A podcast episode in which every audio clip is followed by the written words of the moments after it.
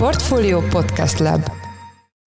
Ő ugye tényleg hát beírta magát a történelembe ezzel, hogy $100 milliárd vagyona van neki. Ő amúgy ezzel a világ 11. leggazdagabb embere, tehát nem csak a leggazdagabb nője, és ezt, ahogy te is mondtad, úgy érte el, hogy a L'Oréalban neki közel 35%-os részesedése van, és a cégnek az értéke az pedig $270 milliárd körül van, tehát a cég értéke adja ugye vagyonának a nagy részét.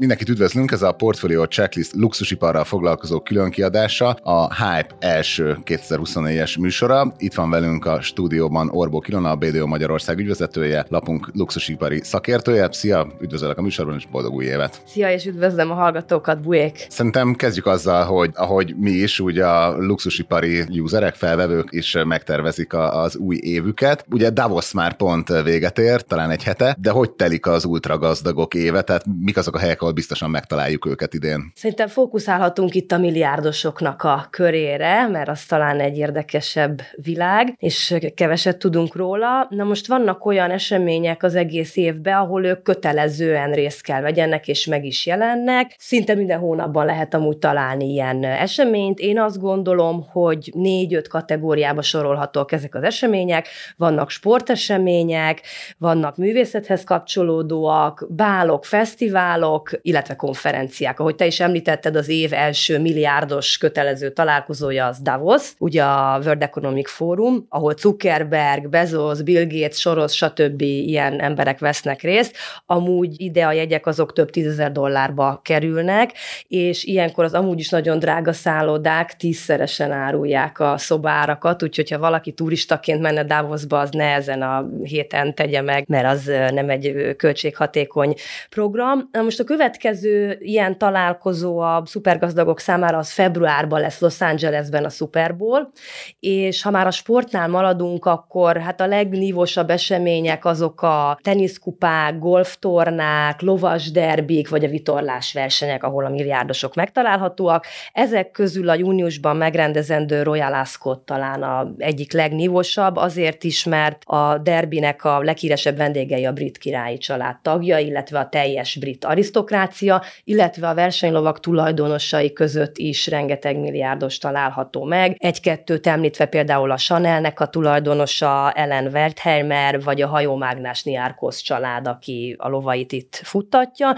illetve a Royal Ascoton belül van egy elkülönített rész a milliárdosoknak, ez teljesen elkülönül a tömegtől, ez a Royal Enclosure. Ide nagyon-nagyon nehéz bejutni, több éves várólista van, rengeteg kritériumnak, körülménynek kell megfelelni, minimum 2 szponzor kell ajánljon, hogy ide bejussál, és hogyha sikerül, akkor nagyon komoly dresszkód van, tehát ez a frakcilinderes történet, amikor ide be lehet jutni.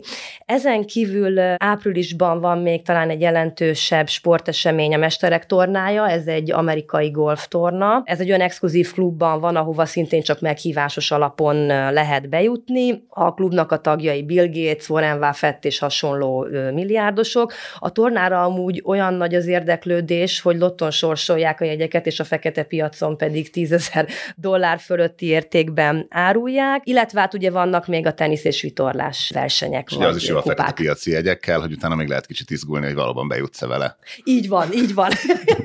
$10,000 az még ugye nem garantált. Körülbelül ennyit a sportról szerintem, és akkor a művészeteket illetően én az idei évben talán a Hong Kong Art Basel-t emelném ki, ezt márciusban rendezik meg.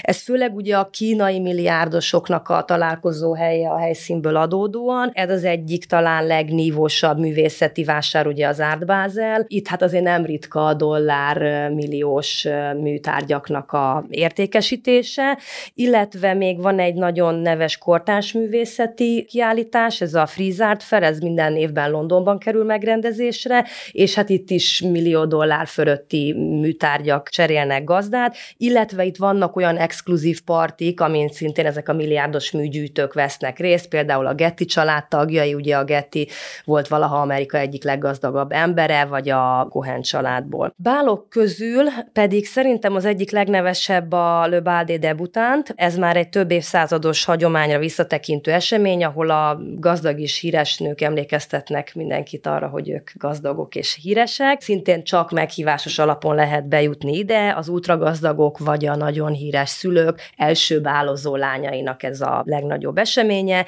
Hát itt általában a debütálók között hercegnők vannak, például Rockefeller családnak a tagjai, a hölgyek, híres színészeknek, például tavaly azt hiszem Reese Witherspoonnak a lánya vett részt, úgyhogy ez egy ilyen bál. Fesztiválokat tekintve a Cannes Film Festival azt gondolom, ami egy nagyon nívós esemény, de a milliárdosok sokasága általában saját privát jachtjával érkezik meg, és a szakmai közönség mellett szintén csak a milliárdosoknak biztosított a bejutás, mert nagyon drágák ide is a vetítésekre a jegyek, a többieknek megmarad hát ugye a világsztároknak a spottingja, illetve hát hogyha be tudnak jutni az exkluzív partikra vagy klubokra, pár exkluzív partit említve erről az eseményről, ugye a Vanity Fair partia talán az egyik leghíresebb, amit az Eden Luxus Hotelben rendeznek meg, ide rengeteg világsztár és milliárdos van meghívva, illetve luxusipar révén talán fontos megemlíteni, hogy a Kering csoport tulajdonosa François Pinault is itt ad egy privát vacsorát, ahova meghívja ultragazdag ismerőseit, balátait, üzlettársait, illetve a Chopard ékszermárka az, aki még ezen a Cannes Film Fesztiválon rendezi az éves VIP ügyfélpartiját, ugye a kiemelt ügyfeleinek, bejuttatva őket a legjobb klubokba, partikra és vetítésekre, de hát no free lunch, mert itt mutatja be ugye az éves High Jewelry kollekcióját, és a vásárlás erősen ajánlott, itt ugye $1 millió fölötti ékszerek kerülnek felkínálásra, és hát akkor az év utolsó eseménye, ugye a kötelező milliárdos találkozó hely, ez a Saint Barthélemy privát jachtparti, de szilveszter éjjelén sehol nem olyan magas az egy négyzetméterre jutó milliárdosok aránya, mint ezen a Karib-szigeteki Saint Barthon. Itt van például Bernard Arnault vesz részt, David Geffen, Diane von Furstenberg, és ők adnak általában a partikat. A leghíresebb, vagy hát inkább hírhette parti az Abramovics hajóján kerül megrendezésre, ahol nem ritka a virágsztárok fellépése, tehát Beyoncé, Prince is részt szokott venni, illetve hát milliókba kerülő gasztronómia és ital különlegességeket szolgálnak itt fel, és hát a milliárdosok kedvenc szokás, ez talán egy pici insider információ, hogy éjfélkor mindenki megnyomja a hajóján a kürtöt, és ezzel köszöntik az új évet. De összefoglalva azt gondolom, hogy ami látható, hogy nem elég, hogy valaki csupán dollármilliárdos, azért az események többségére meghívásos alapon lehet bejutni, tehát aki éppen most került be ebbe a körbe, az nem garancia arra, hogy be tud ezekre az eseményekre jutni. Igen, hát a network is jó kell legyen. Igen, de hogyha valaki tényleg nem így magyar szinten szeretne networkölni, akkor most legalább kapott egy ilyen útmutatást, hogy akkor hova kell idén mindenképpen legalább így a környékére eljutnia. Egyébként ugye említetted Hongkongot, az Art Basel-t, meg ugye a lovakról is szó volt, és nekünk az egyik interjú alanyunk egy pár hónapja mesélte, hogy kiment tárgyalni Kínába, és ott Hongkongba elvitték egy ilyen, ott is nagyon nagy hagyománya van az ilyen lovas eseményeknek, és elvitték, és akkor így hozták a nem tudom milyen pezsgőket, és mondták, hogy így nem akarom mondani a nevét, de amit nevezzük Andrásnak, hogy így, András, te ne ebből így áll, de hozták az ilyen legjobb italokat, és akkor így várt, és akkor így hoztak neki egy törleit, hogy ezt találták, hogy ez magyar. Köszönöm. Akkor inkább adom fel, így kicsit olyan kedvesek is voltak, de olyan csalódott is volt. Jó, ugye tavaly december óta nem voltál a vendégünk, illetve nem készítettünk Hype-ot együtt. Ebben az időszakban, ami ebben eltelt, ugye volt egy nagyon fontos történés, hogy remélem jól fogom mondani a nevét, csak annyit mondok, hogy Myers, ugye L'Oréal főtulajdonosa, tehát az igazgatóság alelnöke beírta magát a történelembe azzal, hogy hát ő lett az első nő, akinek a vagyona meghaladta a $100 milliárd. Ugye ez annak volt köszönhető, hogy a cég papírjainak a jegyzése ilyen történelmi csúcsra ért, kb. €450. Ezeken azóta már ugye lejjebb ment egy kicsit, tehát lehet, hogy már ki is került, de mindenképpen övé az a cím, hogy ő volt az első. Az jutott eszembe kérdésként, hogy a L'Oréal az mennyire tekinthető egyáltalán luxusipari szereplőnek, mert nekem leginkább az ilyen kereskedelmi tévés reklámai jutnak eszembe, hogy Párizs a hajam még mindig tart, London eső, még mindig jól nézek ki, tehát milyen márkákat birtokolt, ez hogy tudjuk így elhelyezni a luxus térképére? Igen, erre is ugye válaszolni fogok, csak picit először szerintem beszéljünk François Bettencourt Meyersről. Jó, neked jobban ment a kimondásra.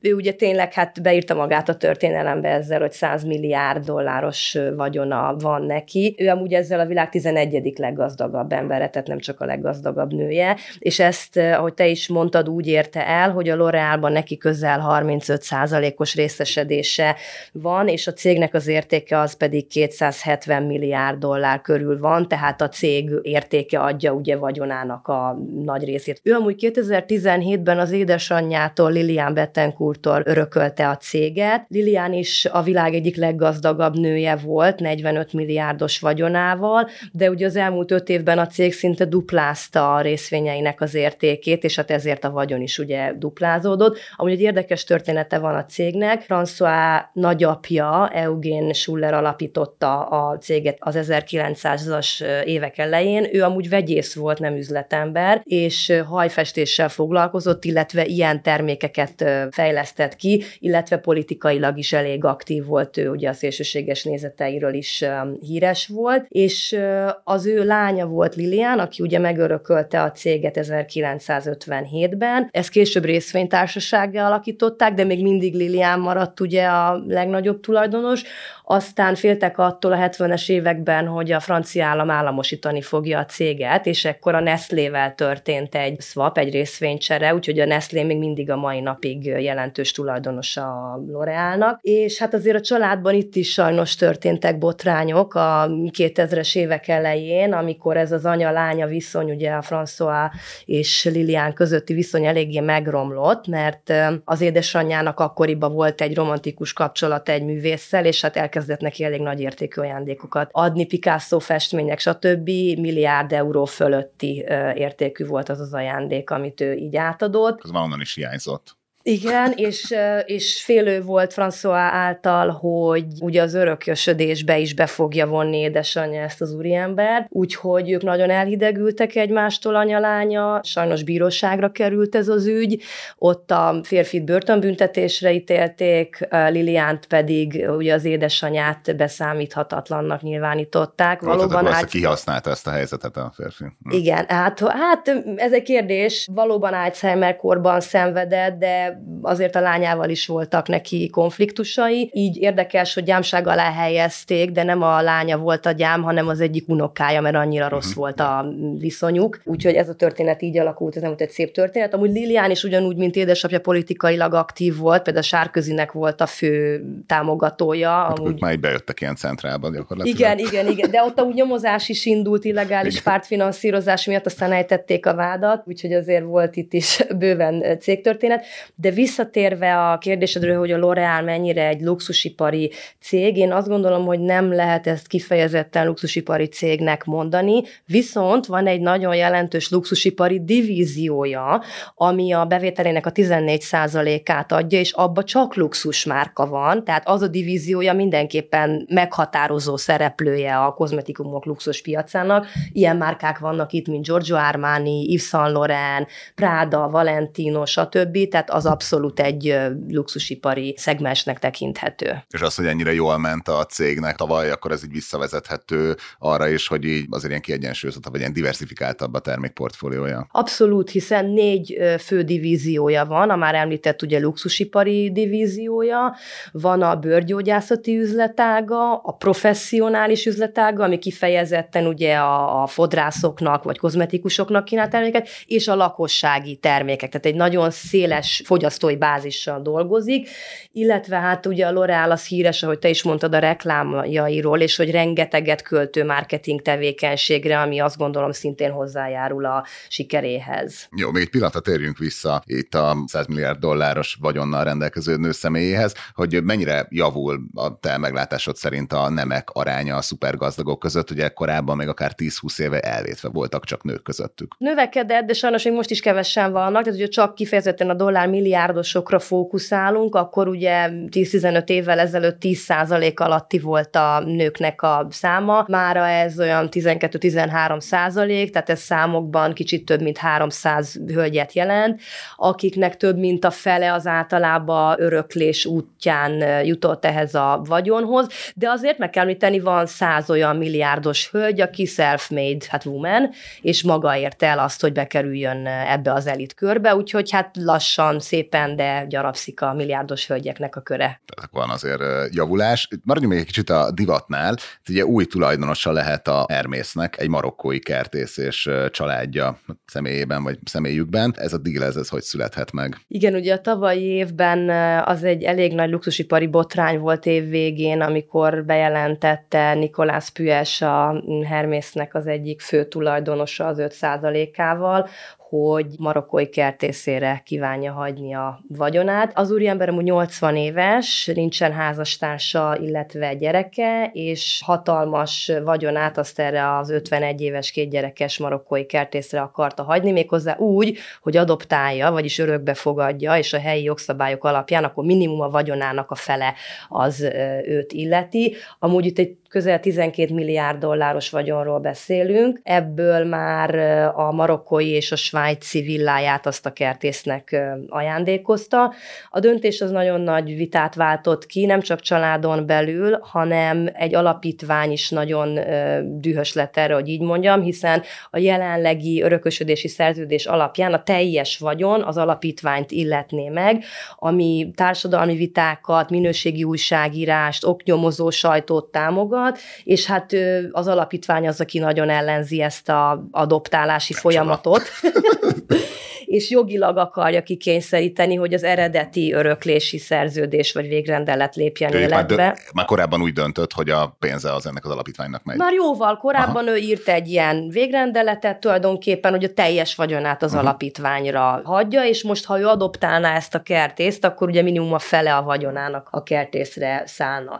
Puech amúgy az 5. generációs örököse az alapító Thierry Hermésznek, aki ugye az 1800-as évek elején alapította ezt a luxus divatházat, és ő amúgy a világ 162. leggazdagabb embere az aktuális lista alapján. Ahogy már mondtam, ő 5%-ot birtokol a cégből, ami a legnagyobb magántulajdon, mert ugye a Hermész dinasztia elég nagy, tehát sokan birtokolnak több százalékot, és ugye a Hermész a világ legértékesebb luxusipari márkája, közel 200 milliárd eurós cégértékkel. Ennél egy értékesebb van a Louis Vuitton Hennessy Group, de mivel ő egy konglomerátum, ami nagyon sok márkát birtokol, ezért azt gondolom, hogy ha a monobrendeket nézzük, akkor a Hermész abszolút a legértékesebb luxusipari márka. Amúgy a családban itt is komoly vita volt már korábban, tehát a 2000-es évek elejétől kezdődően, amikor az LVMH és Bernard Arnault, ugye a tulajdonos, hát lopakodva, hogy úgy mondjam, megpróbált komolyabb részesedést szerezni a cégbe, és 2013-ra már 23%-a volt az LVMH-nak a Hermészbe, amikor is a család összefogott, és egy holdingot alapítottak, ahova a részesedések több mint felét betették, és egy olyan szerződést írtak, hogy senki nem adhatja el a részét a holding jóváhagyása nélkül, de hát ide kellett volna, hogy Puech is belépjen, aki ugye nem lépett be, és ekkor nagyon megijedtek, hogy nehogy átjátsza ugye az ő részesedését Arnault-nak, aki akkor tényleg többségbe került volna. Utólag Puech persze tagadja, hogy ilyen tárgyalások közte és Arnault között zajlottak, ezt ugye nem lehet tudni. Végül bírósági úton kényszerítette ki a család, hogy Arnault eladja Hermészben a részesedését, és hát ekkor jött az elhíresült mondat Arnaultról, hogy ő akkor is nyer, hogyha veszít, hiszen ugyan el kellett adja Hermészbe a részesedését, de a tranzakción természetesen nem keveset keresett. De a családnak nyilván ettől a ponttól kezdve megromlott nagyon a viszonya, úgyhogy 2014-ben ő a vezetésből is, a felügyelőbizottságból is kikerült. Puech kikerült a felügyelőbizottságból, és azóta a cég irányításában ő nem vesz részt. Nem vigyük el nagyon bulvár irányba az adást, de egyébként volt már rá korábban példa, hogy ultragazdagok ilyen fura örököseket jelöltek ki maguk után? Abszolút. Tehát például itt van George Lucas, Star Wars producer rendező, aki a 4,5 milliárd dolláros vagyonát azt nem a gyerekeire, hanem oktatási célokra hagyja. Ő amúgy annak a szerveződésnek is az alapítója, vagy kezdeményezője, ez a Giving Pledge, aminek az a célja, hogy a milliárdosok a vagyonuk teljes, vagy nagyon jelentős részét jótékony célra fordítják. bonyolítsák. Itt nagyon sok milliárdos ennek a tagja, Elon Musk, Bill Gates, Zuckerberg, stb. De ha a luxusipart nézzük, ugye a Rolex tulajdonosa is alapítványra hagyta a cégét, mondjuk örökös hiányába, de hát voltak azért bizarr végrendeletek is, tehát volt például egy ingatlan és szálloda befektető milliárdos hölgy, aki a kutyájára hagyott $12 millió, ez a családban azért nem volt egy népszerű lépés. Jó, még a korábbi adásokban beszéltünk arról, hogy van egy lassuló dinamika a luxusipari eladások növekedésében, és hát ezt ugye az iparágban nem mindenki bírta teljesen jól, ugye a Farfetch-et vásárolta meg egy dél-koreai cég. Ez a Farfetch, ez mennyire egy fontos szereplő a luxuscikkek online értékesítésében? Na most a Farfetch az abszolút egy luxusipari cég, ő egy elkereskedelmi vállalat, és a luxuscikkeknek az online kereskedelmével foglalkozik, de hát ugye ő egy elég súlyos visszaesést szenvedett el az elmúlt évben, hiszen az online piacterek azok nem annyira mentek, mert ugye a pandémia végével mindenki a fizikai boltokat preferálta, és hát ez neki nagyon megnehezítette, hogy profitot realizáljon, ami aztán a végén a hitelminősítésének a leértékeléséhez vezetett, úgyhogy ő nem volt túl jó helyzetben. A Coupang dél-koreai cég pedig ezt kihasználta, ő amúgy egy New York-i tőzsdén jegyzett, szintén elkereskedelmi, hát óriás, és akkor ő tervezi, hogy ugye fölvásárolja a Farfetch-et, egy $500 millió értékű tőkét kapna a működéshez így kapásból a Farfetch. A Coupang amúgy eredetileg nem egy luxusipari vállalat, ő elsősorban ételházhoz szállítással, videóstreaminggel, fizetési szolgáltatásokkal foglalkozik ugye ebbe a régióba, de ő azt gondolja, hogy az ő logisztikai szakértelmét kihasználva, és a Farfetch-nek a luxusipari tapasztalatát kombinálva, ez az ázsiai régió amúgy, ami a luxusiparban különben is fellendülőben van, akkor most ez egy jó érték lenne. Amúgy más luxusipari cégek is akartak a Farfetch tranzakciót bonyolítani, például a Richmond cégcsoport, ez mondjuk a Cartiernek a tulajdonosa, ő a teljes online kereskedelmi aktivitását akarta eladni a Farfetchnek, de ezzel a deal-lel ez a Richmondos, ez megszűnt. Sőt, be is jelentették, hogy egy ilyen több $100 millió hitelt ők már nem számítanak arra, hogy vissza fogják kapni. Igen. Ugye utolsó adásban beszéltünk a Silent Luxury-ről, amit ugye aközött említettél, hogy miket érdemes így luxus karácsonyi ajándékok terén kutatgatni, aki ilyesmit szeretne adni a szeretteinek, de itt a szünetben egy Wall Street Journal-es cikkben olvastam egy Lazy Luxury új kifejezésről, itt erről mit kell tudni, ezt hogy kell beilleszteni a szótárunkba? Igen, ugye ez a Silent vagy Quiet Luxury, ez ugye arról szól, hogy ne hivalkodó termékeket vásároljunk, illetve hogy a luxusipari márkák elmennek egy olyan irányba, hogy nem az agyon logózott termékeket gyártják. Ennek vannak több képviselői, van, aki teljes márka stratégiáját erre építi, erre a Quiet Luxury-ra, mint például a The Row. És hát akkor van ez a Lazy Luxury nevű irány, mert a Covid hatásának tulajdonítják ezt, hogy megjelent, nem is tudom, magyarul lusták divatja, vagy hogy is lehetne ezt az egészet így lefordítani. Lusta luxus. Lusta luxus, ez ugye főleg ez a fűző nélküli bebujós cipők ennek a zászlóshajó terméke. Korábban ez ugye otthoni viselet volt, de elkezdték a 40 és 70 év közötti cégvezetők, komolyabb emberek is hordani ezeket a termékeket, mert most már ugye sajnálják azt a pár másodpercet is, hogy lehajoljanak és bekössék cipőfűzővel a magcipőt, és ezért lett ez a hullám tulajdonképpen ilyen lazy luxury. Pedig hát az IKEA-ban ilyen prima cipőkanalakat árulnak. Így van. A karácsony, biztattak volna sokan benne, hogy legalább a luxusórák piacát egy kicsit megdobja, de nem feltétlenül ez történt, és ugye van ez a Watches of Switzerland bolthálózat, ami azt ígéri, hogy 2028-ra megduplázza a bevételeit, viszont hát gyakorlatilag így lemészárolták a tőzsdén. Szerinted így miben bízhatnak ezek a nagyobb luxusóragyártók? Ugye a múltkori adásban már említettük a Bloomberg Subdial Watch Indexet, és hogy a pandémia után 2022 márciusában csúcson volt, tehát itt ugye több órának és óramárkának a másodlagos piaci árátból számítanak egy átlagárat, ez 2022 márciusában $60,000 körüli volt, ami mostanra, tavaly év végére felére csökkent, ami már egy komoly előrejelzés volt, és ez a Watches of Switzerland, ez amúgy egy Egyesült Királyságban ez a legnagyobb óraékszer kereskedő hálózat, az ő részvényei is elkezdtek zuhanni, azt hiszem 30%-ot csökkentek, ennek fő oka, hogy a legnagyobb márkája a Rolex, az Egyesült Királyságba növekedési lassulást vagy romlást jelentett, és a cég amúgy nem csak a UK régióra, hanem az amerikai régióra is ezt a lassulást prognosztizálja, illetve ugye a karácsony, ahogy te is említetted, egy elég volatilis szezon volt, tehát nem volt túl kedvező, és a mostani nehezített makrogazdasági körülmények miatt a kilátás is a jövőre az nem annyira pozitív, tehát a Rolex az Egyesült Királysági eladásait csökkentette erre az évre vonatkozóan. Azért a személyes véleményem az, hogy azért az óraipar nincsen egy krízisben, vagy egy válságban, tehát a pandémiában, ahogy már korábban is említettünk, volt egy nagyon nagy boom, és a piac most normalizálódik, korrigál, vagy tér vissza egy normális szinthez, és azt azért hozzá kell tenni a történethez, hogy bizonyos modellek ezekből a nagyon felkapott vagy luxusóra márkákból még mindig nagyon jó befektetések, hiszen a másodlagos piacon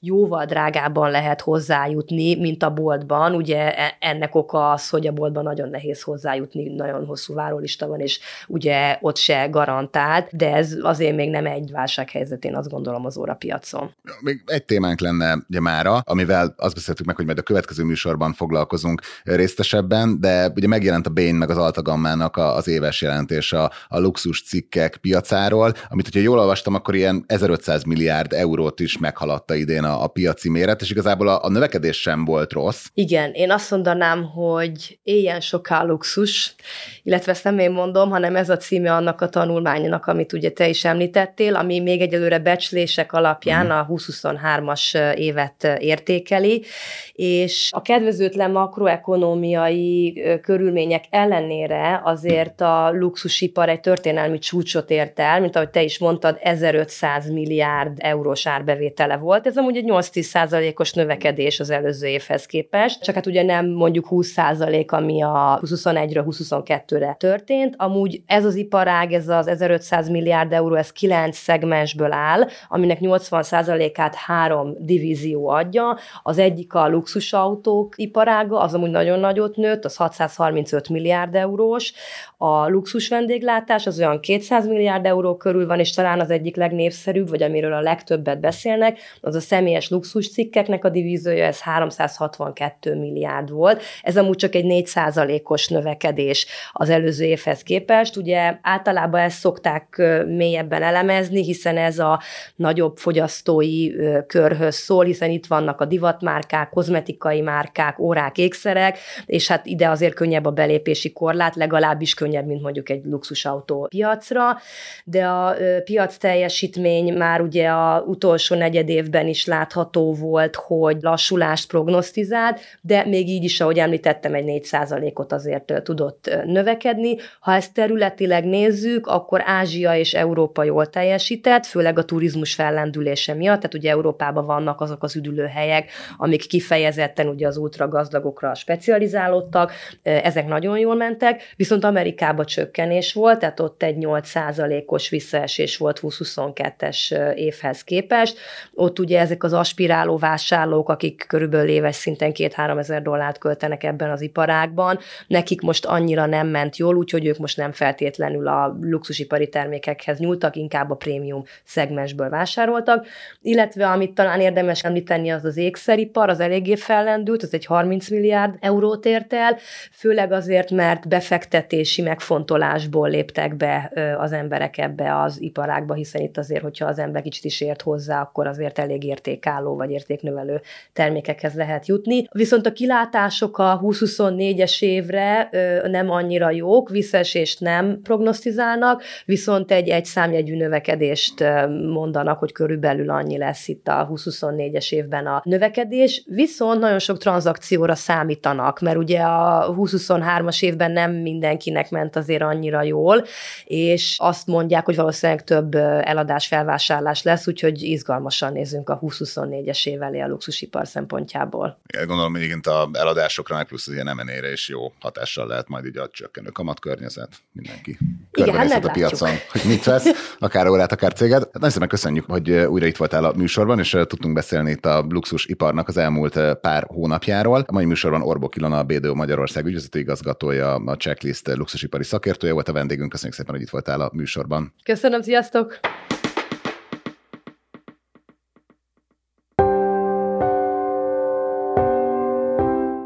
Ez volt a Portfolio Checklist luxusiparral foglalkozó különkiadása, a Hype. A mai műsor elkészítésében részt vett gombkötő Emma, a szerkesztő pedig én, Forrás Dávid voltam. Új Hype adással hamarosan jelentkezünk, új hírelemző adással pedig hétfőn. Addig is minden jót kívánunk, sziasztok!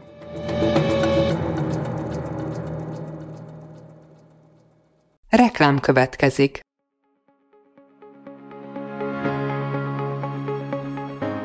Raúl Müller Lajos vagyok, az Agrárszektor főszerkesztője. Májusban 2 tematikus konferenciát is rendezünk Kecskeméten az agrofood szektor szereplőinek. A május 22-én tartandó Portfolio Agrofood 2024 konferencia az élelmiszeripari vállalkozások, beszállítóik, a szolgáltató cégek és a kereskedők számára nyújt egyedi betekintést az aktuális trendekbe. A május 23-án megrendezendő Agrofuture konferencia pedig egyedülálló módon tematikus formában foglalja össze a hazai agrárgazdaság fenntarthatósági követelményeit és innovációs lehetőségeit.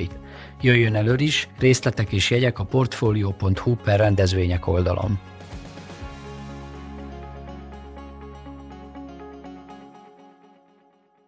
Reklámot hallottak.